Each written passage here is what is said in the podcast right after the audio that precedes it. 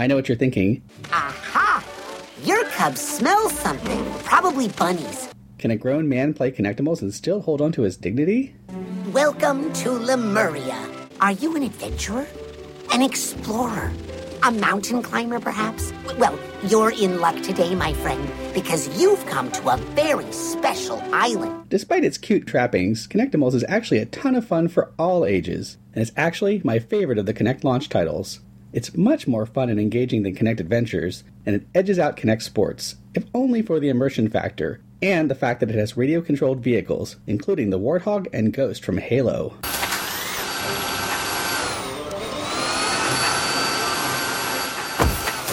The premise is pretty idiotic, at least if you're older than 12. You're on an island populated by wild, frolicking baby kitties, including tigers, lions, panthers, and ocelots. Go ahead. Reach out with both your hands and give it a good pet. Be sure to scratch behind those ears. And there's a flying, talking lemur who guides you around to new areas he conveniently forgets about until you earn enough points playing with your feline friends to jog his memory. Hmm.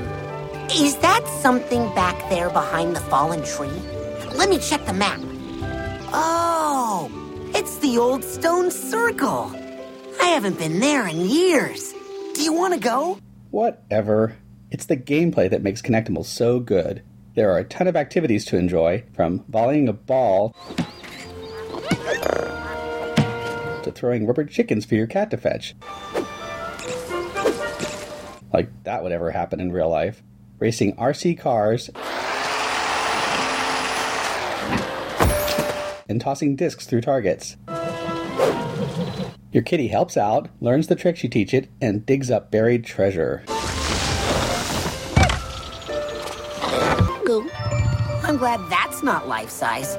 I've seen a lot of reviewers pass this game off to a kid to play and simply watch them before reviewing it. What a crock. I'm a grown up and I'm somehow not ashamed to admit that I love Kinectimals. And I even got a little workout playing it. I think one of the reasons I enjoyed it so much is that I scored a small runner's high during each play session, which averaged about 30 minutes ago. In fact, my only real complaint is that there's no convenient multiplayer mode. You can change players during some of the challenges, but what Kinectimals really needs is an easy way to access the core minigames from the main menu for a sort of quick play party mode. Maybe the two of us and your cub can explore the island together. The whole Busy Gamer household love Kinectimals, from Girl Got Game to our 7 year old Pikachu fan. Connectables is cute and fun and quite the workout. I like playing kickball. Hiya! Kicking the ball. If you use your hands, it will know.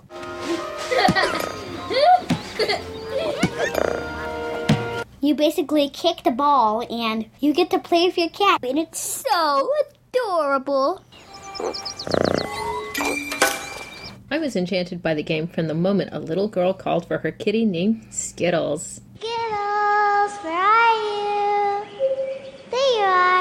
You're my good Skittles. Yes, you are.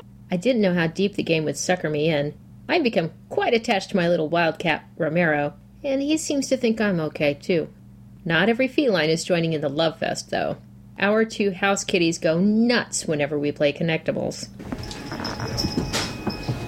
They mewl, pace, paw at the TV, and mark everything in sight. If anyone tries to show them a little affection or attention, they tell us to talk to the paw.